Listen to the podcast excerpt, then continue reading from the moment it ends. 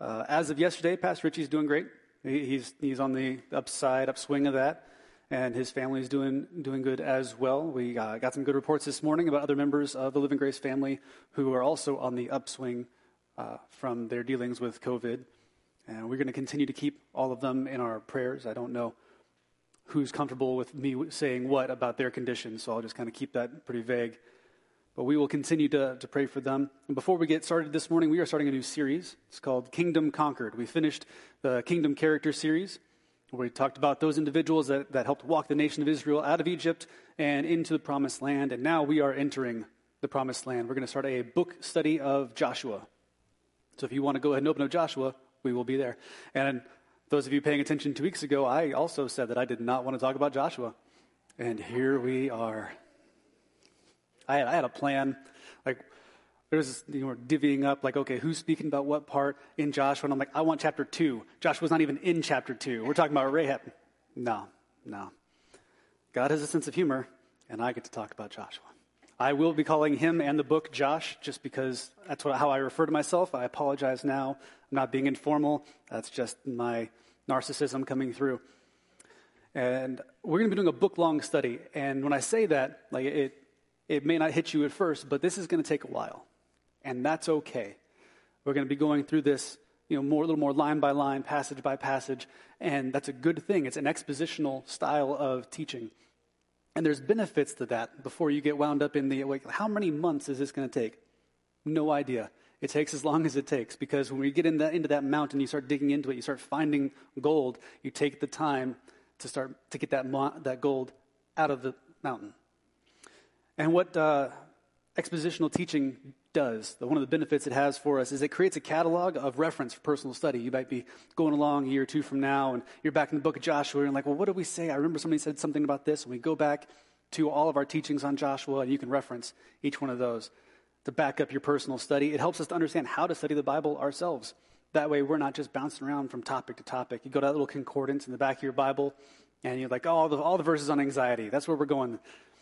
Uh, and some people they do that whole like flip their bible open stick their finger in there and look at it and see like that's my reading for today. That's witchcraft. Please stop doing that. Um, we're going to go line by line because that's how we're meant to understand the bible the full counsel of god not just henpecking and, and picking the parts that we like or just keep going back to that same book that we're comfortable with. The full counsel of god. And it forces us to work through some of those parts that we might skip on our own like, especially in the Old Testament, they can start doing like genealogies and histories, and we're like, ah, boring, flip a few pages and move on. It forces us to work through those and see their importance and understand what's actually happening, what's being communicated with these hard to get through spots. It's harder because we're more Western minded and a lot less patient, but it's okay. We're going to break that. And today, what we're going to focus on is an overview, is an introduction to the book of Joshua. We're going to go over the whole book in a, in a day. And then we're going to go line by line through the rest of it throughout. This way, we get a, like a 30,000 foot view of what Joshua was about and why it's important. Why is the book of Joshua important? Why was it important in the Old Testament when what was happening there? And why is it important to us as believers today? So before we get into that, let's pray. Father, we thank you for your word this morning. We thank you for a chance to get into it, a chance to understand it, and to know you better because of it. Uh, we pray that you would help us to understand the importance of the book of Joshua. How it not only applies to us, but what it meant originally, what it meant for them, what you were doing in this story. Uh, we lift up those members of the Living Grace family who are, who are dealing with illness. Uh, some of them COVID, some of them not, and we, we pray your healing hand would continue to be on them and to see them through uh, this tough time. We thank you, Lord, specifically that uh, Pastor Richie and his family are on the upswing and doing better. We can't wait to have them back in services with us. We love you, Father. It's in Jesus' name we pray. Amen. All right. Joshua chapter 1, verse 1. I feel weird introducing it like that, like, a, like I'm Andy Kaufman. We're about to go through the Great Gatsby, but uh, bear with me. That's a, that's a joke that's older than I am. I'm just, all right, cool. Chapter 1, verse 1. After the death of Moses, the servant of the Lord, the Lord said to Joshua, the son of Nun, Moses' assistant, Moses, my servant, is dead. Now therefore arise, go over this Jordan, you and all this people, into the land that I am giving to them, to the people of Israel. Then we jump down to verse 9, where he kind of summarizes what he talks about in the, the middle part there. Have I not commanded you, be strong and courageous? Do not be frightened. Do not be dismayed, for the Lord your God is with you wherever you go. Right off the bat, as soon as we get into the book of Joshua, Joshua is given a charge. He is given a commission to go and lead a nation. They've been following the same guy for 80 years, and now Joshua, this, this young buck at probably 80 years old, is taking the reins. And I don't, I don't know if you can imagine it. I cannot imagine following the same guy for 80 years. Like, I, I, don't know if it's like the whole presidential cycle, like four to eight years and you're done, and that I've gotten used to and accustomed to, and I kind of like it. I cannot imagine having a president for 80 years. It would, uh, it, it would do something to the mind. And then you go to switch to a whole new guy, and you're like, I don't even know if I trust this dude. I've built up such a rapport with the old guy, I can't, I can't move on. But Joshua is given a charge, and he assumes command of the nation, and then he gets to work. Joshua is, is not his original name. We, uh, we see back in Numbers 13, right before Moses sends out the spies, that Joshua had his name changed. It was Hoshea, and now it's Joshua. And name changes in, in the Bible are very important because they're an indicator. They, they indicate to us some quality of the individual's character or their role in the coming narrative. So, like Abram became Abraham. You got Jacob, he becomes Israel, which just means wrestles with God because he wrestled with God. We got Joshua. He was Hoshea, becomes Joshua. And that name means Yahweh is salvation. And that name is important, especially for this narrative and for where they're going, because they're going into battle. They are invading enemy territory to claim it as their own. And the person leading them in, the name leading them in, is not victorious in battle. It's not great with a spear. It's Yahweh is salvation.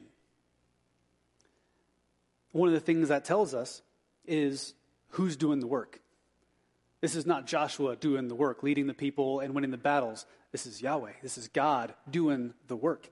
And another thing it tells us on this side of history, maybe not necessarily them there, but we can see this as this story is not just about invading a promised land and occupying territory and winning military battles. This is about salvation. Yahweh is salvation, points to what this is foretelling. Spoiler alert, it's Jesus. And what we see in this, this portion of Joshua, this is the first of four movements in the book. And in this movement, Joshua is taking on the mantle of command, and he's becoming the new Moses. And in uh, Deuteronomy 18, we'll backtrack there for a little bit, turn back a couple pages. Deuteronomy 18, verse 15. Moses is talking to the people and he gives, he gives a, a, prophecy. And he says, The Lord your God will raise up for you a prophet like me from among you, from your brothers. It is to him you shall listen. Moses is saying, Hey, somebody else is coming. And we can look at this, I'll get on this side of history and go, Oh, well, that's Jesus. Obviously, he's talking about Jesus. Also, yes, he is talking about Jesus, but he is letting them know, Hey, guys, I'm old. Somebody else is going to be taken over.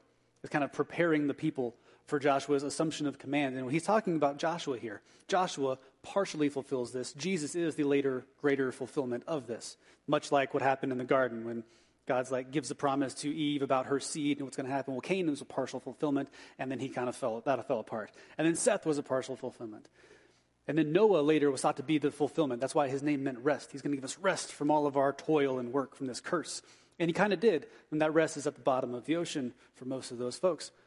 So there's all these partial fulfillments that Jesus then becomes the later, greater fulfillment of. Same goes for Joshua and his prophecy in Deuteronomy 18. So Joshua is that prophet. We, we know he's a prophet because he's a mediator between God and men, and he's working miracles. So he's fulfilling that office. And he's a mediator between the God and the people for, for moral and for civil leadership. He's dealing with all their moral failings, left and right and sideways, because they're the nation of Israel. And this wouldn't be us reading the Old Testament if we weren't going just shaking our head at Israel. Like, how could you? And the Bible's just shaking its head right back at us, going, It's you. This is a mirror, guys. We, we are Israel.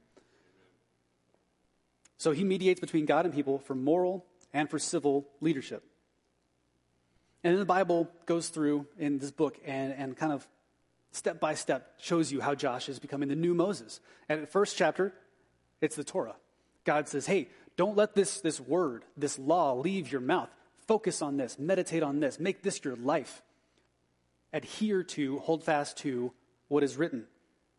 And in chapter 2, Joshua sends out spies, just like Moses did. Josh is a little more hush hush about it because he saw how well that went last time, handles it a little bit differently. Good job, Josh. And then in chapter 3, the whole nation of Israel crosses a body of water. Just like Moses did in the Red Sea, Joshua and the nation of Israel cross the Jordan River. God peels back the water and says, All right, everybody through, come on. And he lets it go. And then in chapter 5, a really interesting thing happens, and Joshua gets a burning bush moment. There's, there's a guy just kind of standing there that they spot. And I imagine in my head, like, there's a bunch of Israelites who see this big, scary dude holding a, a drawn sword, not like even in a sheath, but sword out, like ready to do something. And they're like, hey, Joshua, go get him. And Josh goes out there real carefully and, and addresses the guys, hey, uh, are you for us? Are you for our enemies? And the guy he addresses just says, no. I don't know about you, but as a Josh, I can, I can let you know that I would panic. Like, that is not a calming answer. I ask you, are you for us? Are you for them? And you said no. That's like when my wife says, well, what do you feel like tonight, burgers or pizza? And I say, yes. Real clear answers. Real clear answers here. So he says, Are you for us? Are you for our adversaries? And in Joshua 5, verse 14, here's the answer that this individual gives. He says, No, but I am the commander of the army of the Lord. Now I have come. And just right there, that's the coolest statement you could make. That's the kind of statement you make if you're one of those guys who walks away from explosions and doesn't look behind you at them. You're just, you're just too cool. Too cool. I am the commander of the army of the Lord. Now I have come. That's a statement that says, I came here to kick butt and chew bubble gum, and I'm all out of gum. And then Joshua fell on his face to the earth and worshiped and said to him, What does my Lord say to his servant? And the commander of the Lord's army said to Joshua, Take off your sandals from your feet, for the place where you're standing is holy. And Joshua did so. That's the burning bush all over again. Moses sees a burning bush, goes over and has a conversation with a bush. And the bush tells him, Hey, take your shoes off where you're standing is holy. And he does it. It's the same thing here. He's the new Moses. Another thing that happens is Joshua falls on his face and worships this, this individual and is not corrected. Now, if you compare this to like the book of Revelation, John falls on his face and goes to worship angels, and angels are like, no, no, no, no, no, no. What are you doing? Get up. We don't, we don't do that here. We're on the even playing field. We're both subservient to God. There's God and then there's us. He's worthy of worship. We are not. So he worships this being without being corrected. And that, that says a lot. That says that this is not just some angel. This is, this is God himself. This is, this is a theophany, as the scholars would tell you. It's Jesus pre incarnate showing up. And one of the things this does, if you didn't catch it with Josh's name going in in the chapter one, which is more a subtle push, this is very direct, very obvious in your face that this is a paradigm shift. The, the account, this account of the history of Israel is not about Israel. It's not about Joshua. It's about God doing the work. When he says, I am giving this land to you, like he said here in chapter 1, like he said back when he, they first sent the spies in Numbers, when he says that, he's doing the work. He is giving them the land. So it's not about Joshua, it's not about Israel, it's about God. And what God is doing is He's installing Joshua as the new Moses. And by doing that, we see that God is gracious to give them a quality leader to follow and to give them the land. God is revealing uh, an attribute, His graciousness, His generosity, loving kindness. And then in the second movement of, of the book of Joshua, we see a juxtaposition of two battles. We see Jericho and Ai. And these are, are two, the two of the first battles in Israel's holy war. And from these, we can glean that faithful obedience equals victorious inheritance. Faithful obedience equals victorious inheritance. Because the first fight goes great. They show up, they do some weird stuff out of obedience, and God shows up, tears down walls, battle's done, they win. Awesome. The second battle doesn't go too well. They lose their second battle, and everybody's like, whoa, whoa, panic time. What, what happened? Why is this different? Why did God abandon us? And we realize then that the covetousness of one person doomed all of them to suffer the consequences of sin. One guy by the name of Achan, we're going to uh, Joshua chapter 7. One guy by the name of Achan, he sees some stuff that he wants, some gold, some idols, and just kind of gathers it up and goes in his tent and like hides it under a mat. I just imagine like a real like obvious lump in the mat, like everybody knows this is where we keep the idols.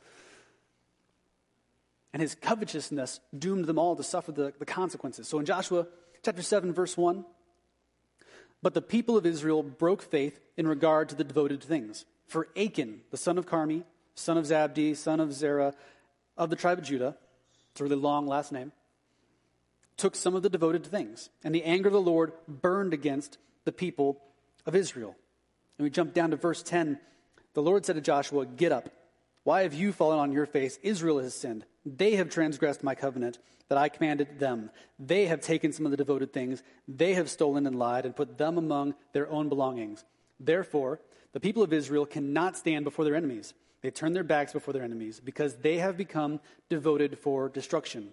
I will be with you no more unless you destroy the devoted things from among you.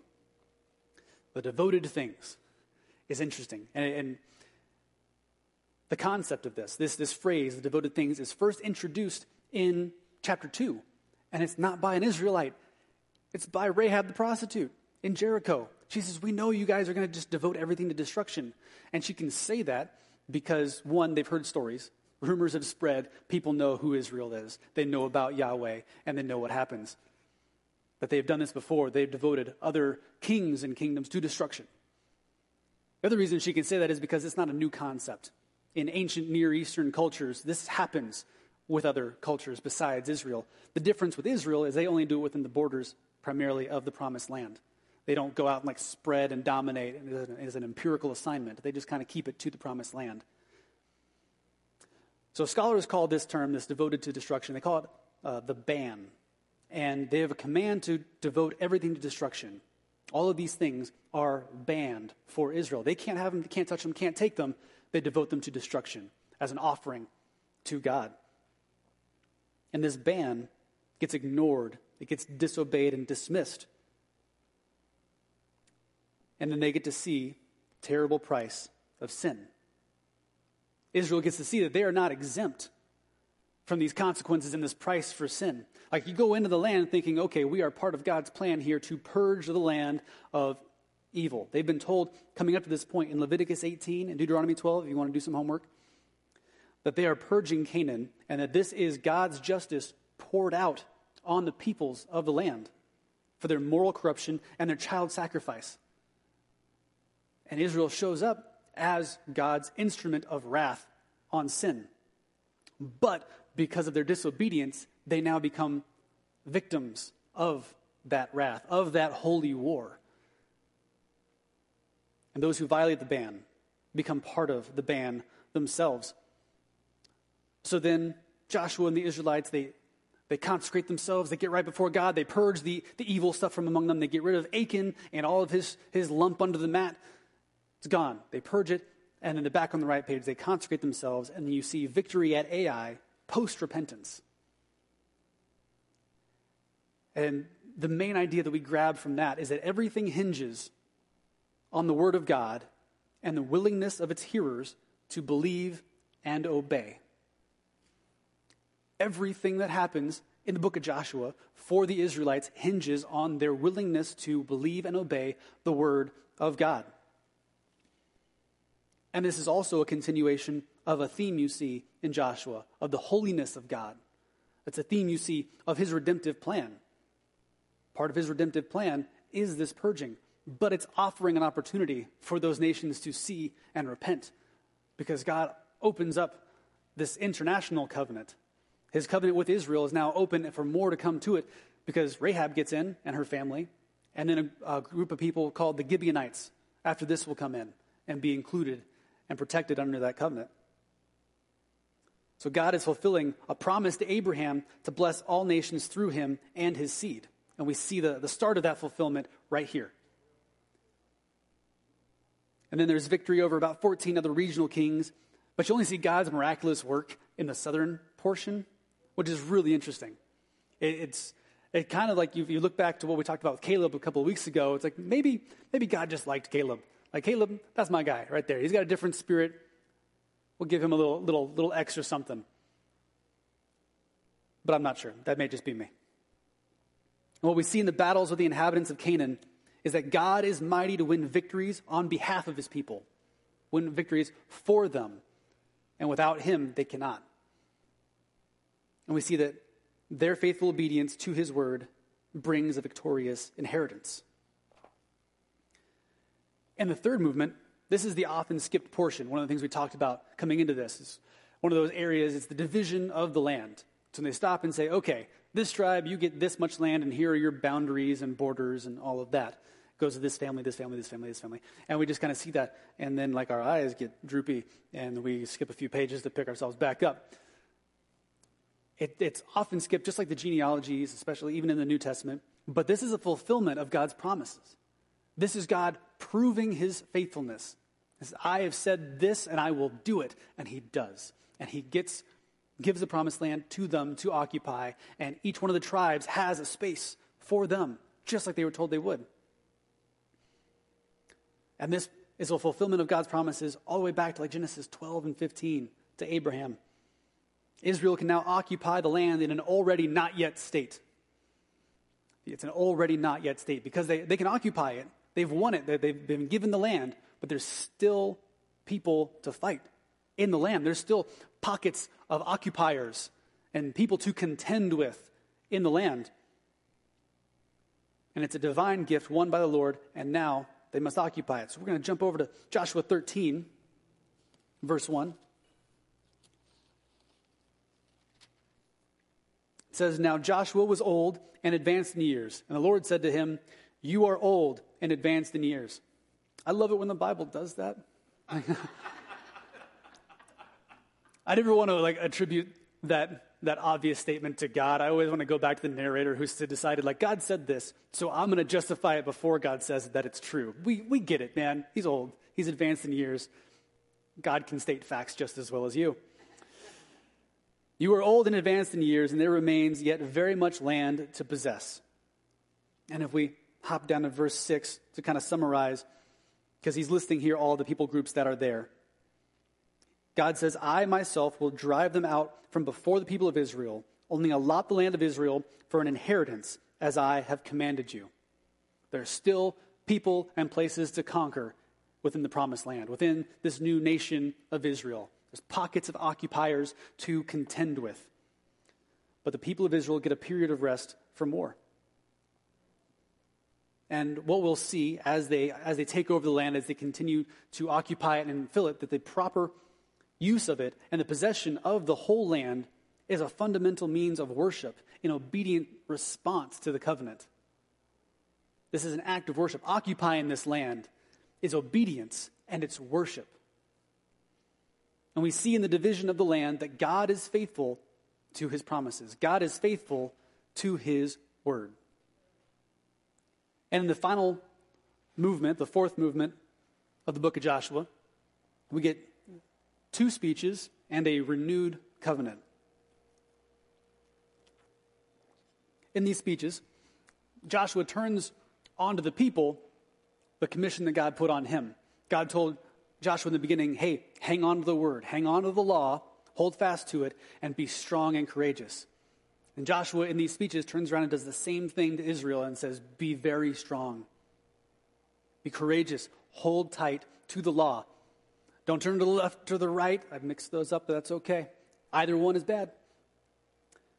Hold tight to the law.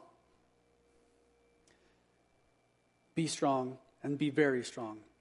And he, he urges them to remember. And something they've been doing this entire time as they've been going through the land. They've been setting up these, these monuments, these m- memorial sites and altars to remind them of what God did there. They get across the Jordan, boom, memorial. God got us across. God brought us into the promised land. They take down big cities, boom, monument, remember. They get up on top of mountains and they set up monuments of cursing and blessing because God told them to out of, out of obedience. And those themselves remind them of the nature of God and the nature of their covenant. And so at the end of these speeches, Joshua brings out another big stone, rolls it out there, and says, Boom, this is a witness of what you guys have agreed to. This is a witness that Israel says they are going to follow the covenant of God. They're going to occupy the land, and they're going to live up to the law. And it reminds them that it was God who drove their enemies out from before them. And then Joshua chapter 24, verse 29, Joshua gets an attaboy. Joshua gets a, a pat on the back. And it's real subtle. It, it says, After these things, Joshua the son of Nun, the servant of the Lord, died, being 110 years old. And there's his attaboy. And if you didn't see it, what I want you to do is kind of keep a finger there and then go back to Joshua chapter 1, verse 1. It says, After the death of Moses, the servant of the Lord, the Lord said to Joshua the son of Nun, Moses' assistant, and he says it. So you see there, kind of compare and contrast, there's a label that God gives, a special label, the servant of the Lord. It's a label that God gave to Moses for Moses' obedience, for his faithfulness, for walking with God. He's called the servant of the Lord. And then in Joshua 24, Joshua, at the end of all he's done, is called the servant of the Lord. And that's wonderful. And it's wonderful because I can look at this from this side of the New Testament and go, I, I get that. This is what Jesus said. This is what we would say, well done, good and faithful servant, too. Well done, good and faithful servant. This is Joshua's attaboy. And it's the exact opposite of getting to the, to the gates and Jesus saying, I never knew you. Get away from me. No, this is well done, good and faithful. I know you. Enter into your master's rest. Joshua is a model leader for the nation of Israel. His period of command anticipates the best kings of Israel's future. Even after the, the, land divides and it's Israel and Judah, Joshua still anticipates the best leaders of both of those. And he's not perfect. The Bible is, is very intentional about showing us the flaws of every main character throughout the, their narratives, except for one. Only, only one guy makes it out clean, and that's Jesus. Even Joshua messes up. The Gibeonites story will, will indicate that to us when we get into that later. But this book, it bears his name, says Joshua, but it's not about Joshua. It's not a story about Joshua or how great a leader he is. This is not some leadership principle manifesto, although many of our, our Christian leadership gurus will, will treat the Bible as such. This is not something to go through and just pluck out those little, little principles. You can glean some leadership principles from it, but it's not the, the intent. This part of Israel's history is about how God is faithful, God is mighty, God is gracious. Every movement of the book of Joshua exhibits these facets of God's character.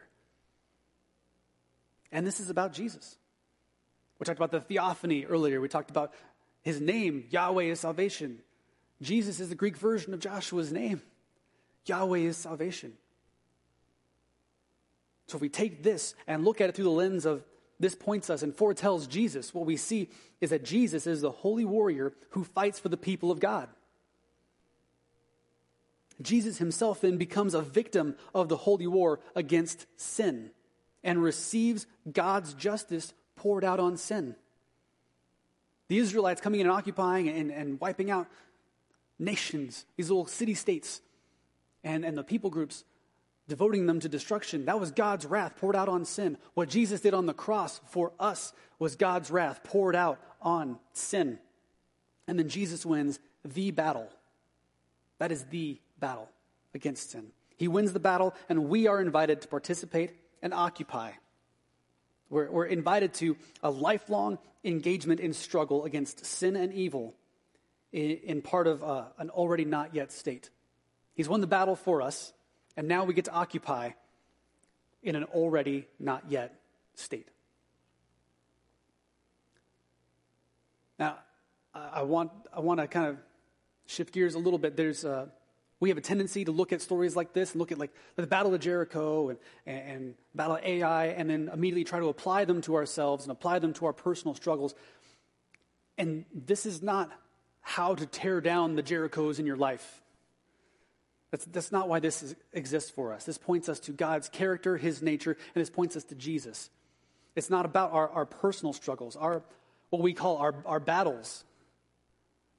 Later on in 2 Corinthians 4.17, if you want to look that up this week, more homework, Paul calls those, those battles, our personal struggles, the storms of our lives, he calls those light and momentary afflictions. Not to be compared with the future glory we're going into, not to be compared with what Jesus did for us and won for us, light and momentary. And it's, it's hard right now, in the midst of COVID. Look at people on ventilators, people dying, and then the economy is where it's at, and then protests everywhere. It's hard to look at this and go, this is light and momentary afflictions. But it is. So the Bible tells us that it is. Our, our, our health struggles, our financial struggles, our, our personal relationship issues, light and momentary afflictions. Our personal battles are light, momentary afflictions. But when we keep calling them like our, this is, this is, my, this is my battle, this is the, my, the storm in my life, we're elevating our struggle into something that it's not.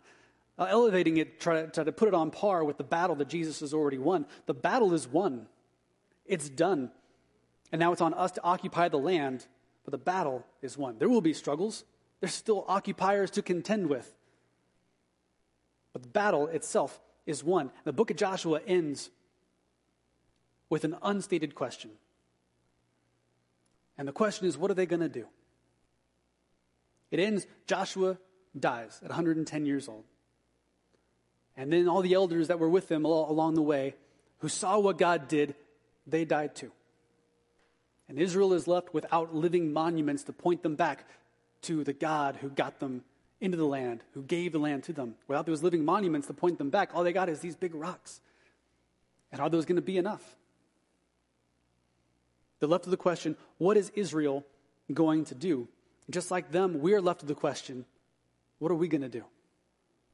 What are you going to do? Are you going to allow the deep rooted sin and darkness in your soul to keep its footholds in its fortified places? Will you be like Israel, who allowed the banned things, the things meant to be devoted to destruction, to remain in residence? You're going to let them live there rent free. It doesn't end well for the people of Israel. It only takes flipping a few more pages into Judges to see what happens. Things go south. Us, like them, we will be dragged away from a life devoted to God into the worship of idols. You might say, Well, I don't worship idols. I don't go bow before statues. Anything can be an idol money, family relationships and acceptance, your job. Anything can be an idol. And our, our poor, small human affections can be steered away so easily. To the end, end state of coming before our Lord and Him saying, I never knew you. Verses, well done, good and faithful servant. Or will you contend for your soul? Will we take up the fight Will you work out your salvation with fear and trembling? Will you, will you take up arms against deeper wounds of, of sin and the gnarled roots of, of darkness and the evil, the wickedness that the Bible says our heart is full of? Will you allow it to occupy or will you contend for your soul? Will you follow the Lord into battle, into sanctification, to clearing it all out, to being separated as, as, as holy, is what sanctified means? Will you declare war on that which keeps you in shame and stand in Christ as more than a conqueror? Will you become a living sacrifice, laying down those sinful occupiers of your heart on the altar of God as a spiritual act of worship? Will you contend to occupy that freedom and holiness that Christ purchased for you in his blood? That is our call. That is the question we are left with today. At the end of this, seeing all that God has done, seeing who God is in His grace, His faithfulness, His might, what are we going to do?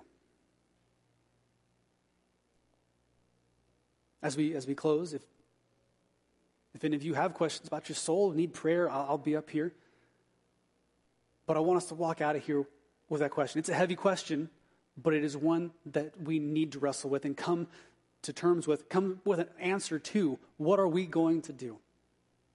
How will we occupy what Christ has already purchased in us, for us? Let's pray. Father, we, we thank you for a chance to look at the book of Joshua and to see you in it, to see who you are. You're gracious, you're faithful, you're mighty. We thank you for winning the battle, for, for Jesus purchasing for us what we could not freedom from sin, for Him taking the punishment, the wrath on sin for us. Thank you for His perfect life. Thank you for His atoning, substitutionary death, His resurrection. Lord, we, we would be nothing without these things, without you winning the battle for us and giving us our purchased freedom. So we thank you for that, Lord. As we walk out of here, we pray that you would continue to challenge our hearts with the question, What are you going to do? And may we contend for our souls and contend to remove those leftovers, those occupiers, those things that don't belong there and do not shine to glorify you. We continue to lift up our, our brothers and sisters in the Living Grace family and all across the, the, the global church who are, are suffering right now from, from COVID, from persecution. We pray that they would have the same mindset that these are light and momentary afflictions, not to be compared with what you have done for us, what you have accomplished for us, and the glory that will be revealed in us later. We trust you in all of these things. We love you, Father. We walk out of here more passionate for you and what you're going to accomplish in us and through us this week. We love you, Lord. It's in Jesus' name we pray. Amen. Amen. All right. Well, thank you guys for coming. Thank you guys for coming. We'll see you next week.